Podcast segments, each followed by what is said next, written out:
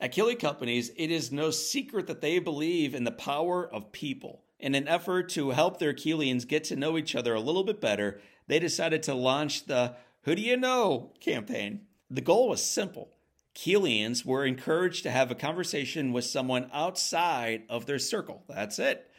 These conversations, however, have brought people together and farthered their world class culture. Shout out to the Keelians who have made an effort to have meaningful conversations with new friends. You can learn more about those conversations, about those amazing friends, by visiting them online at KeeleyCompanies.com. Welcome to the Live Inspired podcast with John O'Leary. John is the number one national best selling author of the book On Fire. He's a world class inspirational speaker, and he's the host of the Live Inspired podcast. John interviews extraordinary individuals on their life story so that you can wake up from accidental living and more fully live your life story. Here's your host, John O'Leary. Well, hello, my friends, and welcome to the Live Inspired podcast with John O'Leary. You know, week after week, we try to bring you some of the most remarkable individuals with incredible stories, ultimately reminding you of what's possible in your life, and today is certainly no exception. After spending decades on the front lines of real teamwork at the highest levels as an F 15 fighter pilot, then an F 22 fighter pilot, then a weapons school instructor, and then finally as a squadron commander. Our guest today, and he's my friend, Robert Callsign Cujo Teschner, discovered how to truly become exceptional, not, not only as an individual fighter pilot leader, but as an organization, as a team. So, what are we going to be talking about today ultimately? Well, we're, we're going to be talking about how organizations and teams can win in these disruptive, challenging times that we live and work in. We're going to be talking about the gift of overcoming, the ability we have to lean into our brothers and sisters, our family, our team members we're going to be talking about what it looks like to no longer fly solo, whether it's in an aircraft or far more likely for us in life. My friends, you're going to hear an incredible story of a guy who's been beat up a lot in life, hit the floor, bounce forward, and can teach the rest of us how we can do likewise. Cujo is an incredible speaker. He's a phenomenal leader. He's a good friend, a great man awesome leader in life. You're going to love him today. So, what I'm going to encourage you to do right now is, yeah, go ahead, buckle up. Okay, buckle up, baby. We're taking this thing vertical today. Get ready to rock and roll as I bring on fighter pilot, leader, speaker, and great human being, my friend, soon to be yours, Robert Cujo Teschner. Robert, welcome to Live Inspired with John O'Leary. Awesome to be here, John. Thank you so much for the gift of joining you today. Well, dude, it is a gift. It just turns out that it is my gift. I, I have looked up to you. I love your work. I love your words. I love the last time we had coffee together in Webster Groves, which for our listeners who are tuning in from beyond St. Louis, this is this little hamlet where my family live in St. Louis. That's where you and I last visited. So here's the question. I'm going to give you a few job titles. Legion of Merit Award winner. United States Air Force Academy graduate 1995, number one graduate United States Air Force Academy pilot training, 130 hours combat flying over Iraq, goes on and on and on from there. But if you and I were to bump into each other again at that little coffee shop in Webster Groves for the first time, and you introduce yourself to me, what would you say? Husband and father. And very, very honored to be a husband and father. Thank the good Lord daily for the blessing of being a husband and a father to five uh, kiddos. Some of them are really, really little, uh, who I love dearly. And um, I'm so blessed to be part of that particular team. Of all the teams that I've been on throughout the course of my life, that's the one that uh, that I cherish by far the most. So Diane, that that shout out was for you right there, and to the five kids. I'm sure all tuning in. Shout out also from Dad. You guys are the number one team for a guy who's been part of some of the best teams in the world, man. So I'm, I'm excited to hear about both those teams. And sometimes, as you know, Robert, the way we get there is to back the train up a little bit. This time we're going to reverse engines. Okay. Okay. We're going to go all the way back to you growing up. I, I think your parents are remarkable And I'd like you to first talk about your mom, who I have admiration for, and then your father, who I think is a remarkable human being as well. So talk about your mom, talk about growing up. Yeah, uh, thanks, uh, John. Literally, in all of the podcasts that I've done, nobody's ever asked about uh, where I come from. And I think it's a really important part of the journey. And in my mom's case, she has a really unique background. She was born in Zagreb. Uh, she and her twin sister were born a couple of years behind their older sister in war ravaged Europe. And her father, my grandfather, was very concerned about the potential of the Soviet Union uh, coming in and taking over Croatia. And he did not want to be part of Stalin's Soviet Union.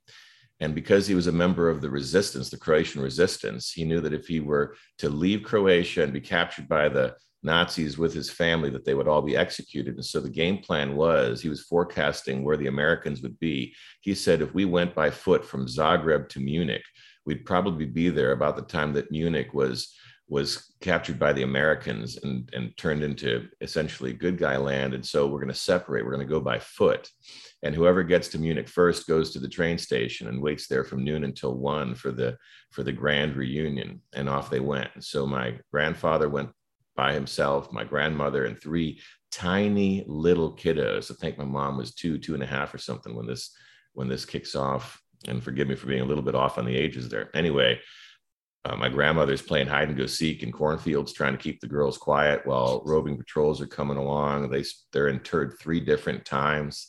They managed to escape, managed to be repatriated, managed to make their way up. But it takes so long to get to Munich that my grandfather has long given up hope of ever seeing his family again, has a funeral mass celebrated for his oh wife and his gosh. daughters, but continues to go to the train station every day in memoriam, just sort of as a, you know, hey, this is my way of kind of honoring my family. And one day, uh, as I understand it, grandma and uh, the girls showed up for a gentleman with two PhDs in two different languages to, to, to make his way to the United States and serve as a janitor in Cleveland was a was a gift. He wanted to come and, and you know start a, a life for a family in a, in a place where he saw opportunity and hope. And that's what he saw in the United States of America. And his girls benefited when they were in Munich from GIs that would hand out evaporated milk and chocolate.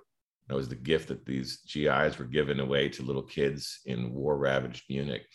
And to the day that she died, my mother always had carnation evaporated milk uh, in her uh, in her pantry. Uh, she always had an affinity for chocolate. She always thought so so warmly on the GIs that um, that took care of her that she ended up giving birth to three eventual GIs. Myself in the Air Force, my brother Anthony, who was in the Navy, my brother John, who served in the Army, which I think is kind of a kind of a typical American story wow. of seizing on and trying to achieve hope uh, finding it here and then giving back and uh, and so that's mom and and probably the biggest thing that i can say about my mother which was a continuation of what it was that her parents gifted her was the gift of faith. I i, I look at my mom as being the origin story to the gift of faith that i'm blessed to have today. Was not expecting you to go into that kind of detail and loved it man. The the, the journey from a war torn part of the world when it all seemed like it was falling apart and getting worse separating and then reuniting and then with PhDs and everything else coming over with a mop and building it back up again, raising a daughter the right way, who then ultimately raised three kids to serve something bigger than themselves. What what a great Genesis story. So that that's your mom. And as remarkable as she is, and we could spend an entire podcast on her, your father, I mean, Tom Cruise should play this dude in a movie sometime. Like your dad really has a a pretty radical story himself. So, talk about what you learned about life from your dad. Yeah, well, dad was also inspired by faith. Grew up here in St. Louis. My affinity for the city of the great city of St. Louis is driven by him. He was born and raised uh, really close to the St. Joan of Arc parish. That's where he grew up. Went to school right down the street from Pietro's, which is off near Ted Drewes on Chippewa. If you're familiar with St. Louis, you know what these landmarks might mean. Anyway, dad early on was on the path to becoming a priest actually uh, was in the high school seminary uh, but made the decision that that wasn't the path for him. So also has the has the faith uh, aspect of things. Uh, but as the oldest of seven decided that his journey was going to take him into the armed forces of the united states unfortunately though he wanted to fly he had horrible eyesight. And so he uh, he started his air force journey as an intelligence officer, went to Vietnam as an intelligence officer in support of a fighter squadron, wins the Bronze Star as an intelligence officer, uh, primarily for his exploits, uh, hopping in the backseat of anything that was flying over bad guy land, uh, to be able to more accurately report what was going on. And, and his stories from that time um, aren't, he didn't share them very often because of how difficult they were. But when I heard them, they were, they were incredibly moving and powerful. Yes. Made some tremendous connections. Uh, spent some time on the heels of uh, Operation Homecoming, debriefing one of the prisoners of war from Hanoi, um, developing a deep connection with the gentleman who went through incredible torture and horrible conditions, and that shaped Dad as well. Eventually, went to law school um, and became a judge advocate general in the Air Force, and served as an attorney until he retired, and then an attorney after he retired until an unfortunate accident took him out back in 2010. Uh, Dad was the person that I looked up to as an example of what's right, living living with integrity, and, and very importantly, uh, doing what was necessary to make sure that the family was well taken care of. I honored the fact that he gave his all constantly, and even though um, he was at work a ton, I respected that, and I also respected his service. He's the reason why I joined the Air Force. Mm-hmm. I missed when he retired. I felt like we were losing part of our family. And I said to him and to everybody else, I've got to go back and become part of the family. And let's talk about you joining that family because it didn't seem super likely at first. My understanding of you, Robert, is that you weren't super athletic. Yeah, you're clearly kind of. You were fine academic. You liked music. Is that accurate? Yeah, I was um, when Dad was here at WashU in St. Louis going through law school. Uh, that's the one time we lived in St. Louis. I was like two through four. I became a Suzuki trained violin player at the age of two. A couple years later, I followed up with classical piano. I was the piano and violin guy all the way through uh, until we moved to Germany.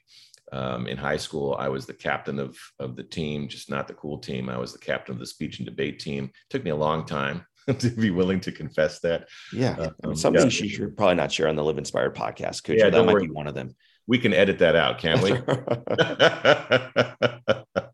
yeah. No, I'm, I'm, so all my kids are into sports, and I always wanted a kid who was into stuff that maybe the athletes were missing, like debate, like speech, like theater, like music. I think it's so cool when kids are into that. So, what got you into that? Yeah. I think part of it was I realized my ambition since I was four years old uh, was to go to the academy. When I was four is when I saw Star Wars uh, Luke Skywalker wanted to go to some academy. I wanted to be like Luke, and and so that was that was baked in since I was a young kid. I also wanted to be a fighter pilot. It was the equivalent of being an X-wing pilot, you know, here on planet Earth. Uh, Top Gun re- reaffirmed that both of those things were what I needed to do. But I had an interesting journey. I was in Germany for three years, fifth through seventh grade, and here everybody's playing soccer and they're playing soccer really really well And they're playing handball and they're playing ping pong like games that i had never even heard of or you know dabbled in so when i show up i'm behind the timeline like i'm not as good as everybody else is when it comes to soccer i'm like downright dangerous you know so i can't i don't i don't fit in over there. And then i come back i skip eighth grade go straight into high school. Now i'm trying to play baseball which is my passion but everybody else has been playing baseball for the last four or five years. And so i'm hopelessly behind. So i i'm i can't keep up with anybody. Uh, in fact, I'm an embarrassment, and I, am a you know I'm embarrassing myself. So out of fear, shame, whatever else, I just I just give up trying to do the things that I want to do, and have to find another way to get into the academy, which is to emphasize the areas that, that maybe set me apart from others. And so I go into speech and debate. I go into acting. I go into you know being the whatever club president that I can be for every club that'll have me and um, what was done out of necessity ends up being one of the things that I look back on uh, with gratitude for. It just so happens that the skill set that I learned uh, on the speech and debate team served me incredibly well throughout my Air Force career and beyond. Tell me what you mean by that, because I'm I'm curious. I think I think the ability to articulate uh, and to support an argument is a really really important thing to have. And you know, as a as a fighter pilot, what's interesting is is that you're a teacher first like if you can't teach somebody on your team how to do the things that are expected of them, then you can't be effective as a leader. And you know, teaching necessitates speaking. And what I found was was that I had the additional gift of being able to to speak well so that I could teach effectively and that was part of the journey and part of what it was that set me up for success in a career that was centered on being at nine times the force of gravity and flying at just shy of twice the speed of sound. The speaking thing set me apart. Mm. How much of speaking and winning in quotes arguments is around listening well? Oh, I mean, if you can't listen, uh, all of the rest of it kind of falls apart. And specifically on the teaching side, you have to be able to understand what it is that's happening. You have to hear the perspective of the members of your team in order to be able to properly dissect what it was that took place, to correctly diagnose and fix if there's issues, or correctly justify why it is that you're praising somebody. So it's a it's a huge component for sure. Brother, you go, you go into the Air Force Academy, which in and of itself is a difficult program to make it into talk about even how unlikely it is to dream as a kid of being an X-wing Luke Skywalker pilot and then to ultimately be able to get behind a fighter plane and do exactly that. Because the, the math here typically doesn't work out for us. No it doesn't and it didn't work out for me either. I was across the state when my father retired. He went to uh, work at the uh, u.s attorney's office in kansas city. So uh, in high school i was blessed to go to three different uh, high schools uh, two in the great state of alabama in montgomery alabama and then one in uh, Kansas City. I went to Rockhurst High School. And uh, the, the whole ambition all the way through life Air Force Academy, Air Force Academy. I almost don't even apply anywhere else because that's the only place that I want to go. And then I get rejected. And I remember getting the letter and just being disappointed by how poorly it was it was written and by poorly it was written i mean it didn't even say thanks for trying try again next year it said good luck which said to me that not only did I not meet standards, but I wasn't even close. Right. And I was just, I was just, I was kind of disappointed. I mean, I was 100% disappointed. I was really disappointed. But then what was fascinating to me was how, uh, if, if I was to kind of disassociate myself from myself for a moment and look at what it was that I was experiencing in that moment, I remember thinking, all right, the goal is still there. I'm just got to find another way to achieve it because the Air Force Academy was a stepping stone into fighter pilot dumb.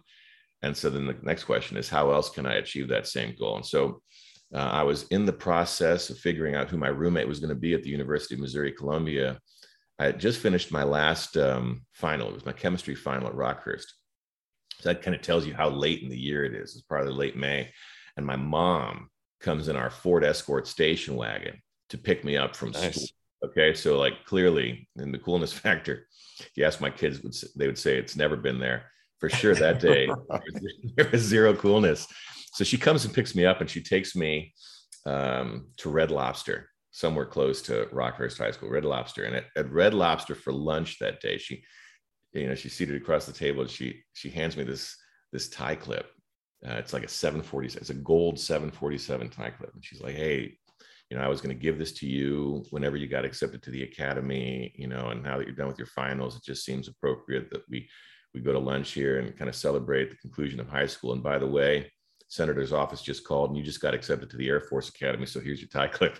Wow. And I, I remember just jumping for joy, literally standing up and just screaming and going, oh my gosh. And so, like a couple of weeks prior to the beginning of basic training, Tail and Charlie, yours truly, um, makes it because a bunch of other people must have said no thank you. They went elsewhere and thus begins the journey. So mine was a story of failure and somehow through through massive degrees of, of grace luck blessing whatever uh, getting a chance to go live the dream despite myself. And work. One, one of the things that's amazed me about guys like you and there are many folks who are as dedicated and focused as you were and are i wasn't one of them I meandered throughout the majority of my life until I really figured out the call. You knew it early on and you pursued it with everything you had. While, while other guys, in particular in training, were out having fun at nights on the weekends, you were dedicated. What, what does that drive to ignore the background noise and remain focused on the mission? Where, where does that come from? Hmm. And maybe even more importantly, how do we find it in our own lives? For me, I go back to, and this is why I think it's brilliant that you started with my parents.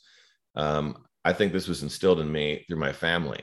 I mean, you think back, my grandfather, he has the ambition let's get out of a dangerous place, let's not be part of what Stalin's doing with the countries that he's overtaking. Let's go find a Mm-hmm. place where we can be free and where, where we can achieve hope.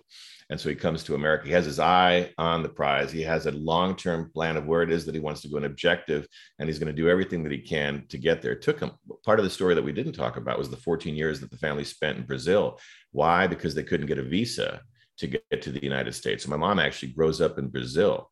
So Wow. she's when she used to curse at me, it was it was partially in Portuguese, partially in, in Croatian. Uh, luckily, I didn't understand what it was that she was saying to me, but I heard a lot of it. And then finally, you know, as a college student, she shows up over here and goes to UMSL and meets dad. Uh, dad, same thing. You know, as a as a prosecuting attorney, I think he could have spent literally every hour of the day preparing for cases. These were important cases that he was trying. He had an objective in mind. He was giving everything that he could to achieve it. And so I grew up around that. And then it was just natural that I would be in the same kind of a and I felt like I was always sort of having to play catch up a bit, you know, making up for lost time, Germany to the US, trying to find another way. But the but the vision stayed there. And then and then to, you know, how do we get there? I think it really comes down to taking the time to try to understand what our purpose is.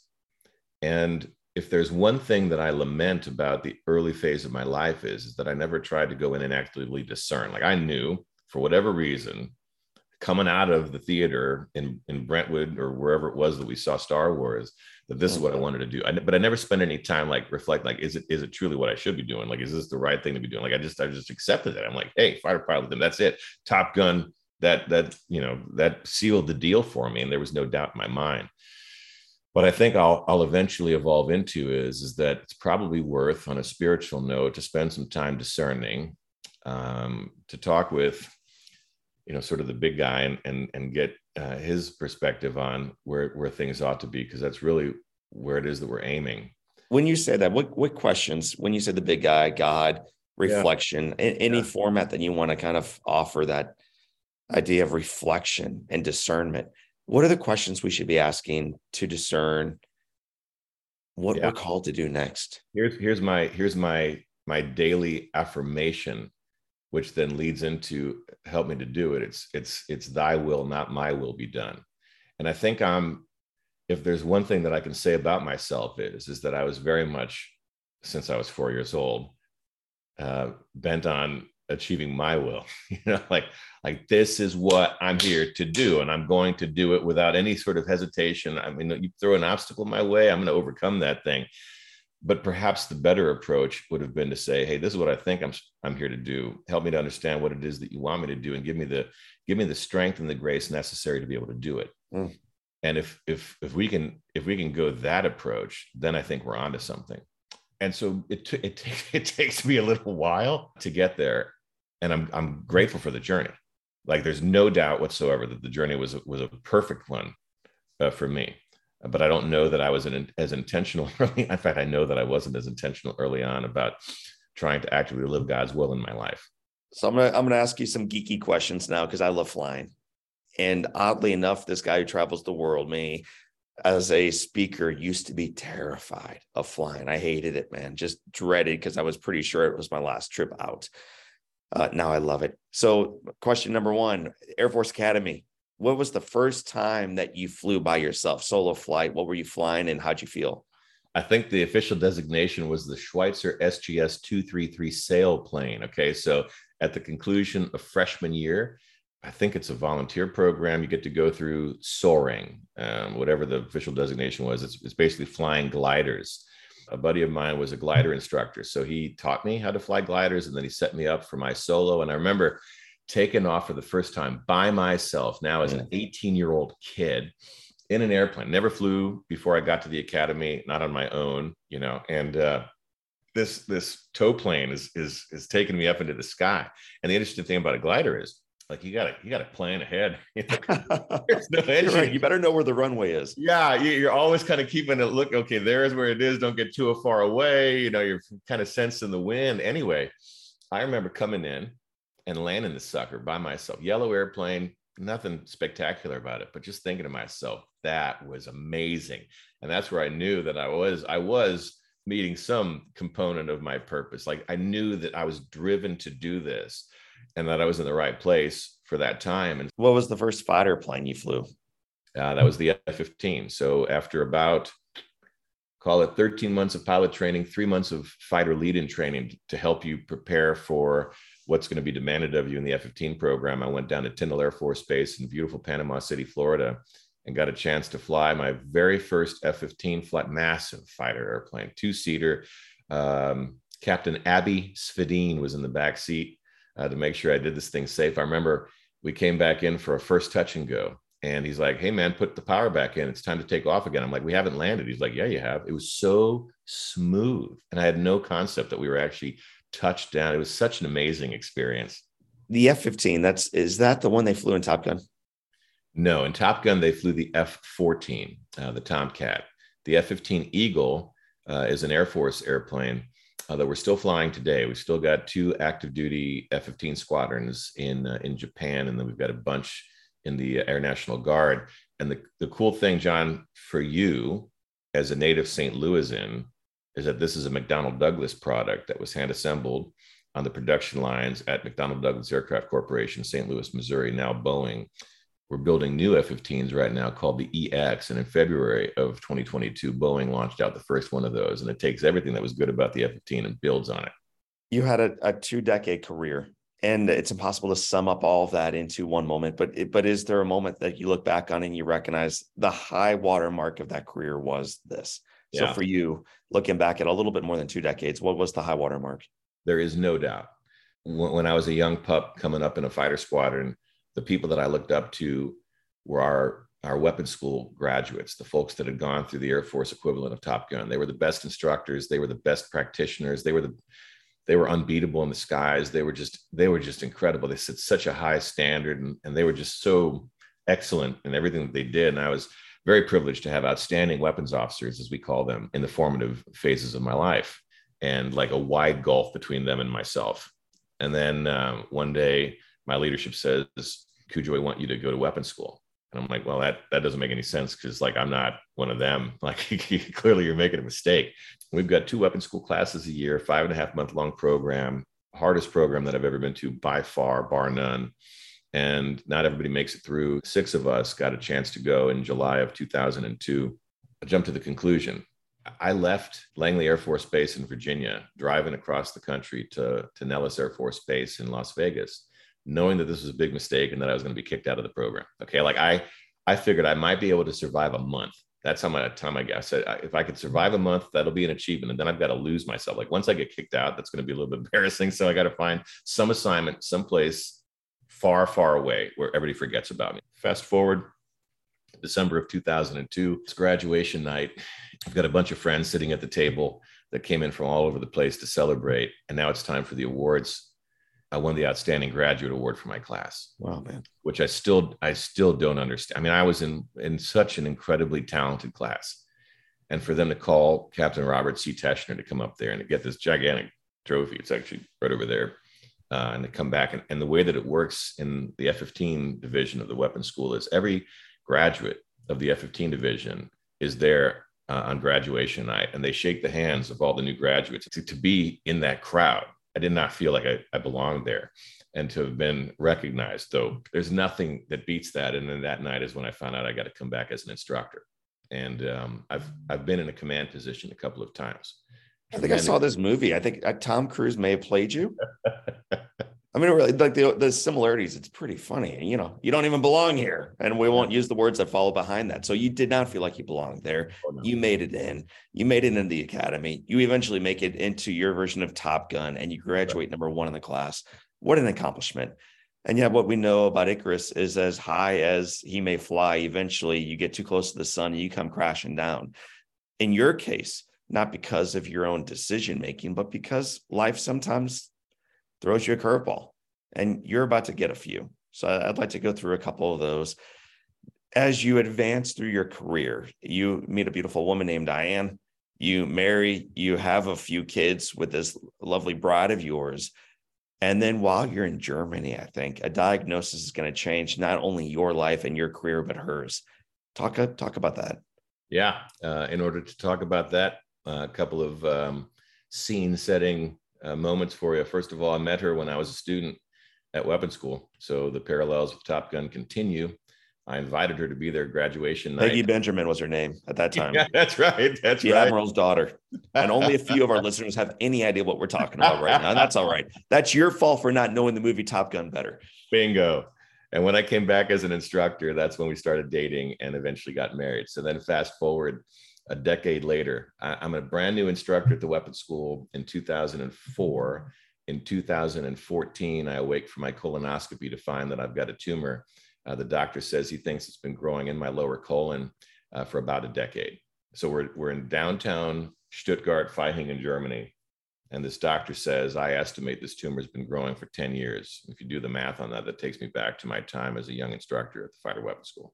So that was that was probably uh, the worst pivot point in my life. yeah. You know, you, you hear about the the devastating implications of colon cancer, and now there I am. I'm seated next to Miss Diane. She's six months pregnant with our fourth child, Stephen.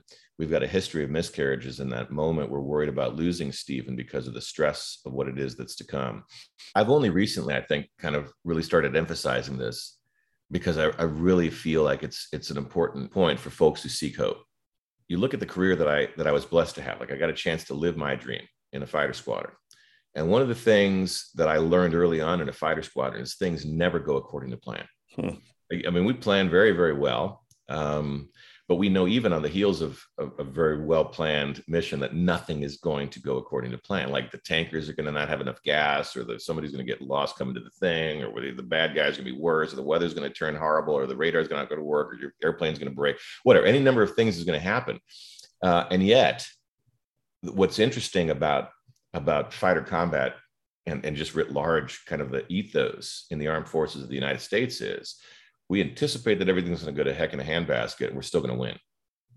So like mm-hmm. our mindset is our mindset is bring it on because we're still going to win. Like, and that's instilled in you early on. So then fast forward, we get this horrible news. Okay. Diane's in tears. I'm still in shock.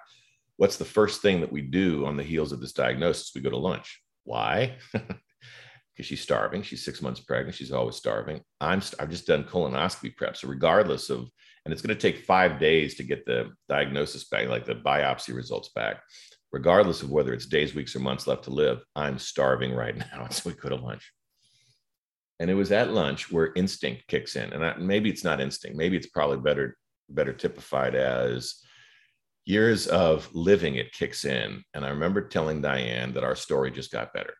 Hmm and it was not it was not like some dramatic like like if we can get through this i can use this on a podcast with john o'leary someday. It was like we're living this this, this thing just happened but we affirmed and she agreed with me in that moment we we affirmed that our story just got better. And it's a mindset shift that says okay we just got handed a bad piece of news. Not really in control of a lot here other than how it is that we're going to respond to it. And our response is we're going to find some way lord willing to still win despite this what's fascinating to me looking back on that time frame was was that from that moment on diane and i who already were i think a pretty tight-knit couple like we really enjoyed being together. We enjoyed spending time together. We we sort of never got tired of one another. We were enjoying growing a beautiful family. We actually became tighter. Mm.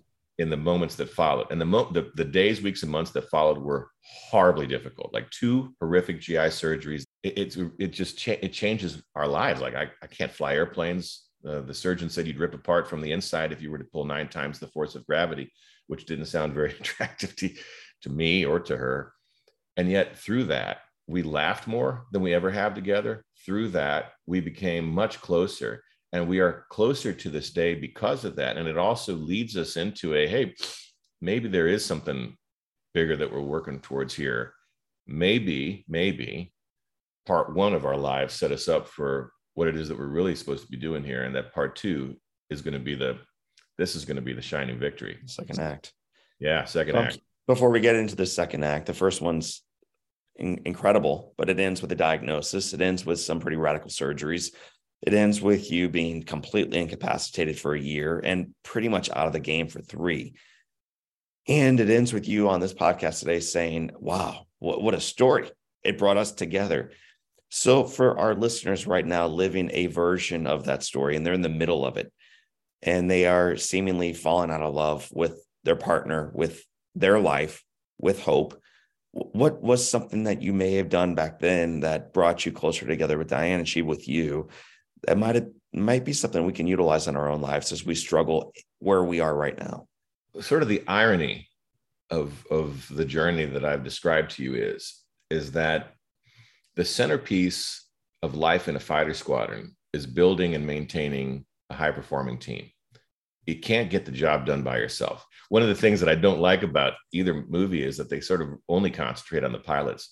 And what I would tell you is, is that those missions can't happen unless the entire team of you know 350 people in an Air Force fighter squadron uh, are getting the job done. I mean, you come out to the to the flight line in the morning, there's a kid, maybe a, a senior teenager, young 20 something year old who's saluting you, saying, "She's ready for you, sir," and you believe that everything's ready to go. I've got two dear friends, two actual teammates of VMAX Group, who both survived ejections where they ejected at a fraction of a second before death. Mm. And the reason that they're alive today is because the teenagers who took care of those ejection seats did it correctly and everything was on point, ready for action when it was needed. And I mean, teenagers, you know, 19 air refueling is my last air uh, deployment going across the Pacific Ocean out of Honolulu into Okinawa.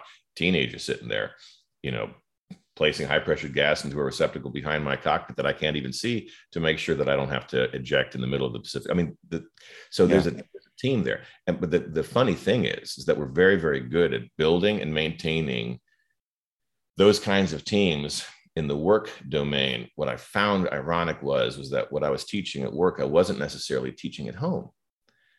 And it was through the journey of cancer that we identified the irony and we also decided, Diane and I did, that those principles, the ones that I had previously said an artificial divide, like those are work principles, would actually serve us well at home. And the reason right. why we did this is, is that in my reflections of what it was that happened, I realized the initial symptoms that highlighted the fact that my system wasn't necessarily 100% ready to rock and roll. They appeared in 2004 when I was a young instructor at the weapons school and I did nothing about them. I didn't share them with anybody. I thought doctors were there to clip my wings. I didn't trust them. Um, I didn't have time. I was bulletproof. I was young. I was, was all these different things, at least in my own mind. And I did. I, I certainly didn't have the time or space to be sick. Mm. And so I willed myself to get better. After a few months, the symptoms went away. I proved to myself my dominance over my own body.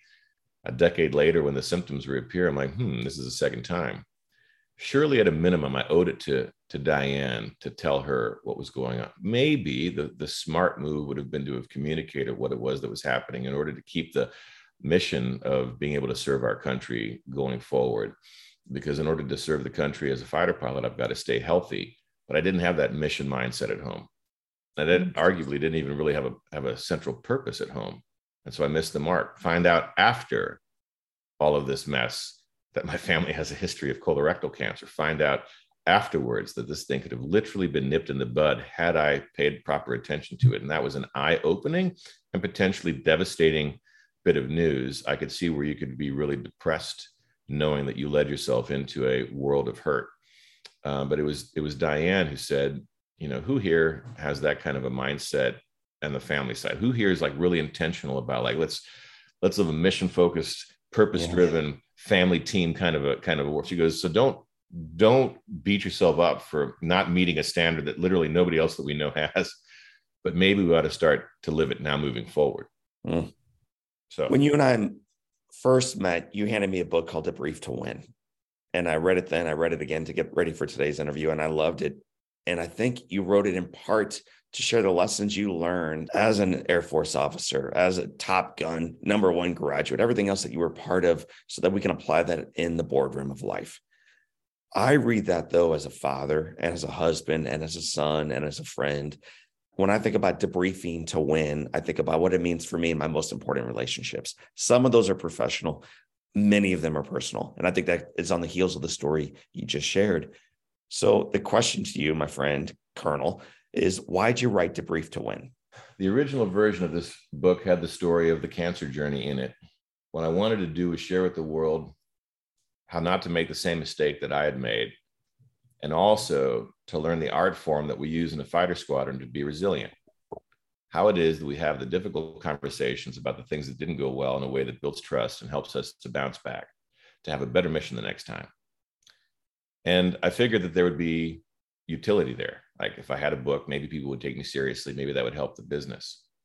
Um, but in writing this, and it took me five days to write Debrief to Win. I started Monday, finished Friday, and in those five days, it was basically. by the way, that that's annoying.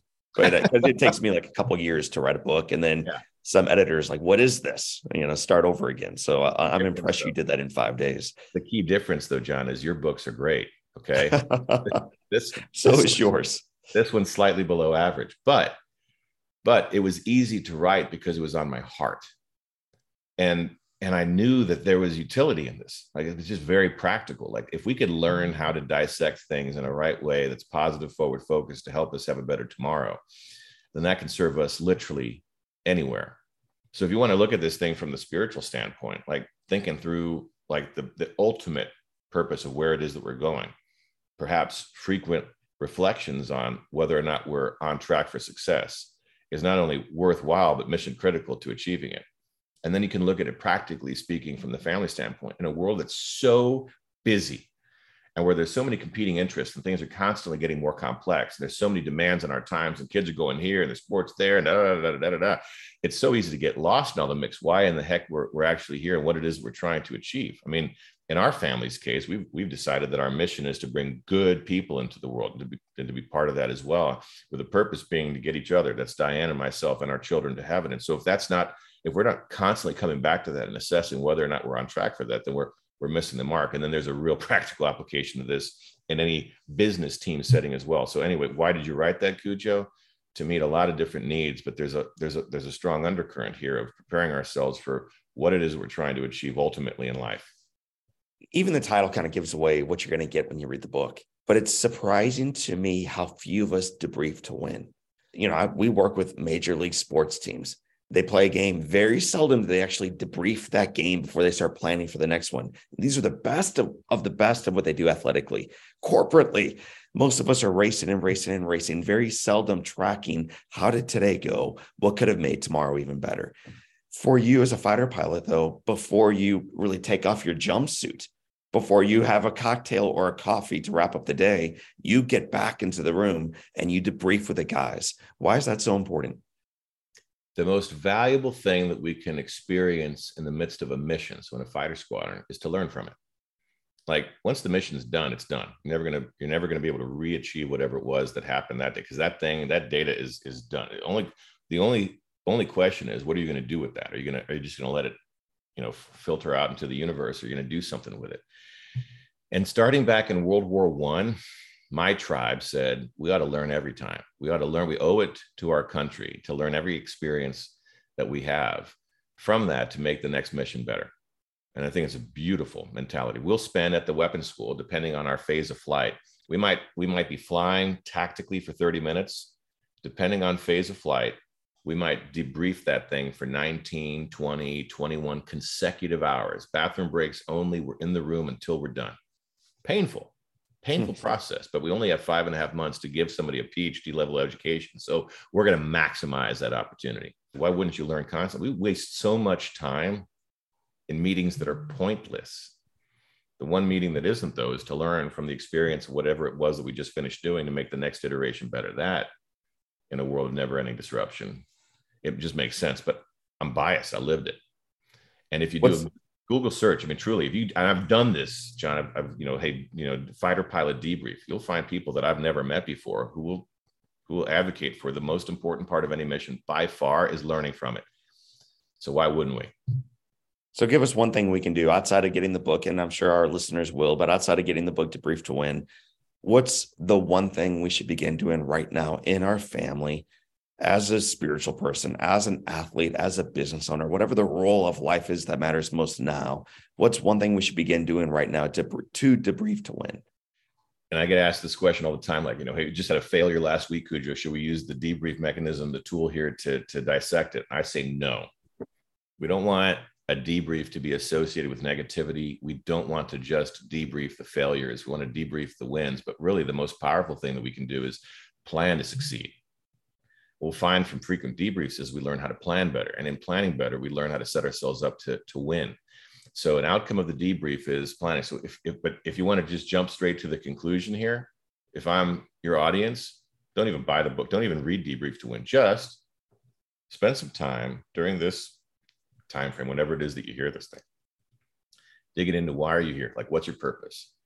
And then craft a plan to achieve it.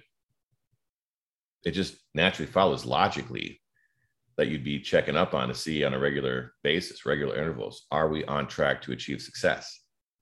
And if no, what are you going to do about it? But I think it starts with figuring out why are you here and what are you going to do to achieve that that definition. That would be a worthy and noble purpose for anybody that's mm-hmm. listening to you today.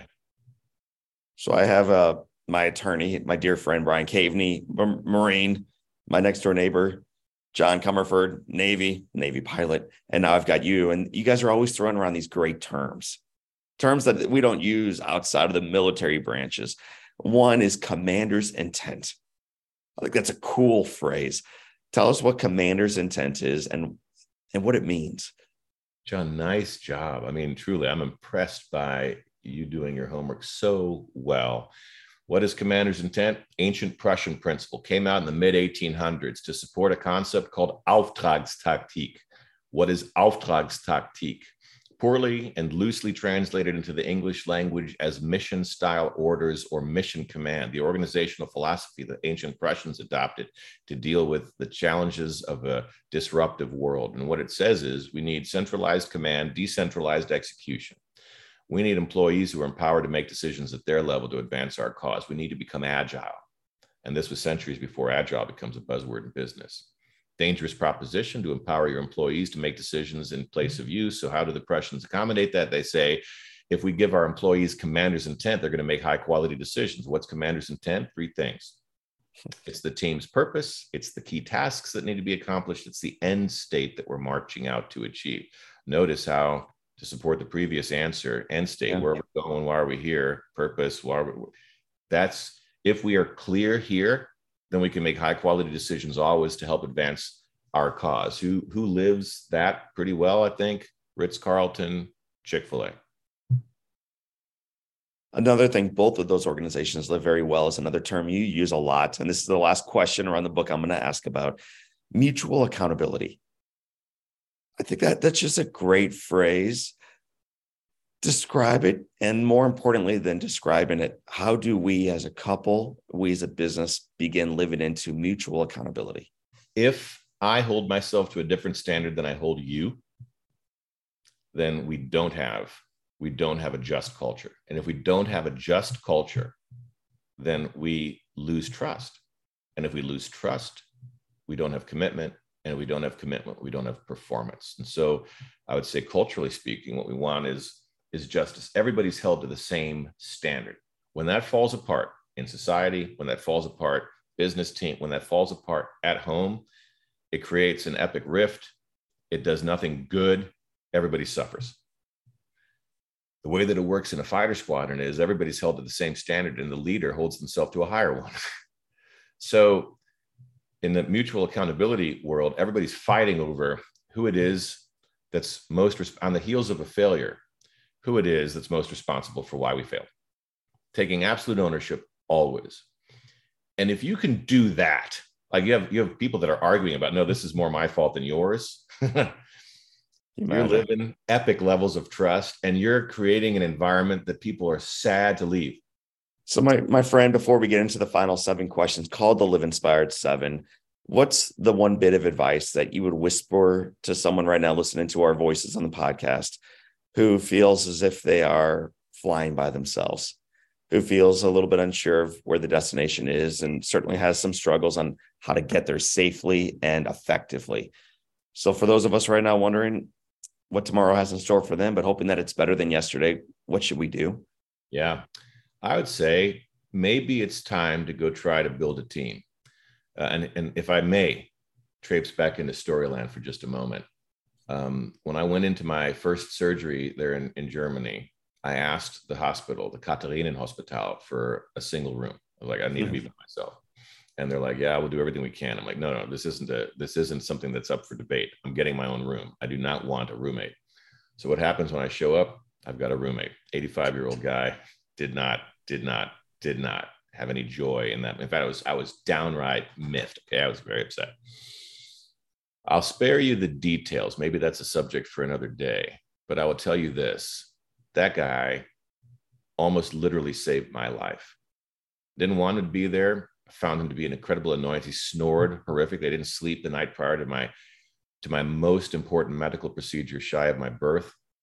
And yet, when I needed a teammate, when I was in such epic levels of pain and the hospital refused to give it to me, he was my only advocate. He was the only person that was sitting there watching me suffer in horrific fashion. He was the only person who could afford to take a risk like, hey, I'm going to go ahead and put myself on the line by advocating for a person that I don't know uh, to get the, the relief that they need at a time when I'm also dependent upon this hospital for life. He did that. And I got the relief that I needed. And I realized that I had a living guardian angel with me. Mm. Left to my own devices, I would have flown solo. The good Lord made sure that I had a teammate when I needed one. I think too often we try to solve everything by ourselves. We try to say nobody else gets me, nobody else understands me. I'm just going to do this thing by myself. And we find that it may be it may be literally impossible to do that. And so the one word of advice is maybe surround yourself with a couple of people that you could refer to as your team and that mutually you can support one another to get through these tough times. Well, my friend, what a what a beautiful, painful, and life giving way to wrap up our podcast today. So now we're going to shift gears from your story into what we call around here the Live Inspired Seven. They are seven questions that tether all of our beautiful guests together. Number one is this Cujo, what's been the most impactful book you've ever read? I mean, it sounds trite, even, but I'd be disingenuous if I didn't say it was the Bible. So that that's a, a, from what I understand, a fairly big book, a lot of pages, a few chapters, few different authors within it. Is yeah. there a specific part of the Bible or verse, scripture, something specific that you would turn our listeners' attention toward? Yeah, well, Christ says that I'll be with you always, even until the end of the age. I mean, like you're looking for hope. How could you not have it in that moment? I mean, it moves me to tears. So, so that's my simple answer. What's one positive characteristic or one trait that you possessed as a little kid growing up that you wish you exhibited as brilliantly today? I used to be really, really fun and funny. I think over the course of time, I've become a little bit more like stern and um, almost too mission driven at times. I used to be just a joy to be around. If you could sit on a bench and have a long conversation with anyone living or deceased, who do you want to be seated next to? It'd be neat to talk to Stan Musial, not because of his exploits as a cardinal, not because he was the greatest cardinal of all time, um, but because he was a man of faith throughout. And it's kind of interesting to me to see in a in a world where it's difficult to maintain that how he did. I cried at his funeral. I watched it online. I was living, yeah, and uh, never met the guy, but that I think would be a, an interesting conversation. Well, you you're seated next to some pretty cool guests who we've had on the show. One of them was Bob Costas. And Bob Costas was asked a similar question, and he talked about Stan Musial being an example to him. So I asked him to share a story. And he shared the story of the All Star game, and I'm going to get the date wrong, but say 1964. And uh, it was a very segregated time, not only in our country, but certainly in baseball. And there were three black athletes playing cards together. And there was this great white athlete that walked into the clubhouse, saw what was going on, sat next, not to the white guys over on one side, sat next to the three black guys on the other side and said, Hey, fellas, deal me in. So this was a man who lived out his faith, not by forcing people to meet him in church, but meeting people where they were at the well of life and showing others what that looked like in action. Uh, just a beautiful example in that clubhouse, but I think everywhere that people bumped into Stan. Love it. If your home caught fire and your wife and your five babies and all the animals that you might have are out safe and sound, and you have an opportunity to run inside and grab one item, what would you grab? Uh, we have a, um, a statue of Saint Michael the Archangel that was crafted out of a piece of olive tree that that's about two thousand years old. May have been actually there providing shade to Christ at the time that, that he walked the earth, and so I think I'd probably grab that thing. That is an unbelievable gift. Mm-hmm.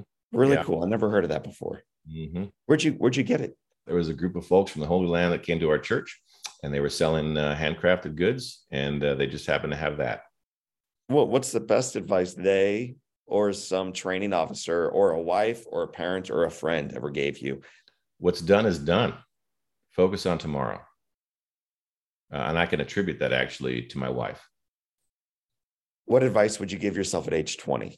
That's hot shot Air Force Academy pilot. You're now flying your own machinery. What what advice would you give yourself?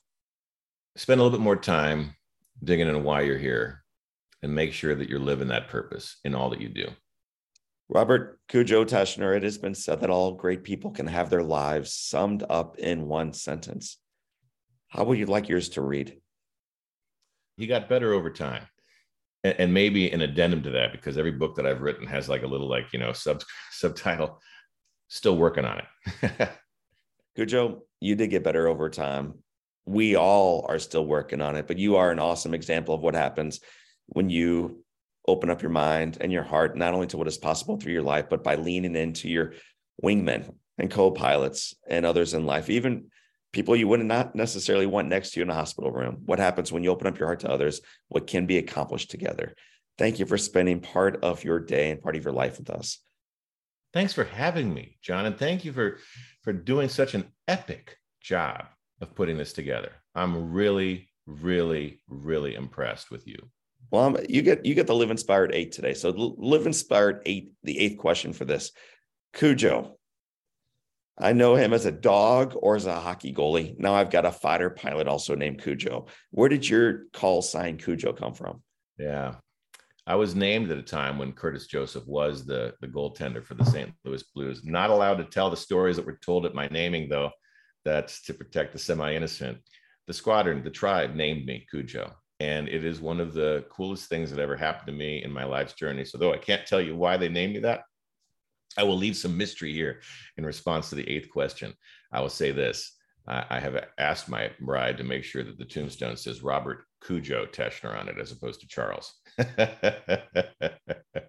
I mean, he could tell us, but then he'd have to kill us. And because the man knows how to fly in F 22, I think we should leave it there. So, Cujo, regardless of why you got the name, we're glad you're living into it. We're grateful for the time. My friends, that is my friend, Cujo. He's the author of several books, including Debrief to Win. My name is John O'Leary, and today is our day. What a gift. Live inspired. I loved hearing Cujo relive some of the memories as a former combat veteran, a squad commander, a fighter pilot. And when I asked him for advice for anyone who feels like they are flying solo, and from time to time, who doesn't sometimes feel like that? I loved his simple and yet powerful answer build a team. Build a team. Lean into those around you, attract them on, serve them well. When faced with one of the most serious medical procedures of his life, it was an unlikely teammate that helped Cujo in the most unexpected way. So powerful, so powerful. We all need teams. None of us can fly solo. My friends, if you enjoyed hearing from a military hero like you did today, you'll love my military and first responders playlist. From former U.S. Secret Service Special Agent Evie Poumpouras to Apollo 13 Captain Jim Lovell, don't miss that list. As I discuss life and love and service with these American heroes, you can tune in by checking it out at my website. It's johnolearyinspires.com forward slash podcast. So at the bottom of the playlist, we will have that link for you. It's a great one. Military heroes, first responders, check it out at johnolearyinspires.com forward slash podcast. I want to thank you for buckling up and soaring with us during this podcast. And I want to remind you all that in spite of the headwinds we face as pilots in life, the foundation is firm. Your life is a gift, and the best is yet to come. So, for this time, and until next time, my name is John O'Leary, and today's your day. Live inspired.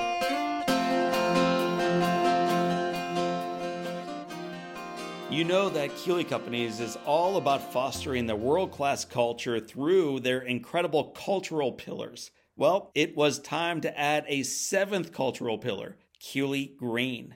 Guided by the mission to raise the sustainability standards by which they design, build, operate, and live, Keeley Green is dedicated to using a holistic approach to leave a positive impact on our environment, create a future that is sustainable for generations to come in the words of Rusty Keeley, we are just getting started. You can learn more about that just getting started mentality and all the work they do by visiting my friends at Keeley Companies online at keeleycompanies.com